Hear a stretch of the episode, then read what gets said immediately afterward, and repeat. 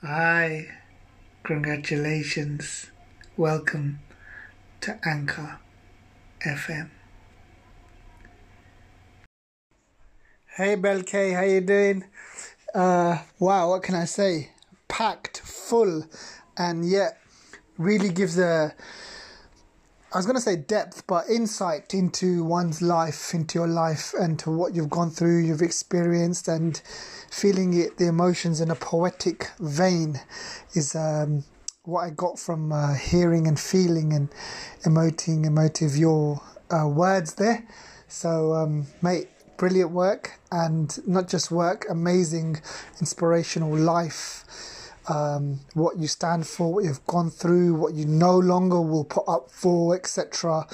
Um, you know, have my own ideas on to some of those types of thinking. Um, yeah, I can save that for another time if that may come up. But otherwise, for now, I just want to say, uh, wow, well done. Uh,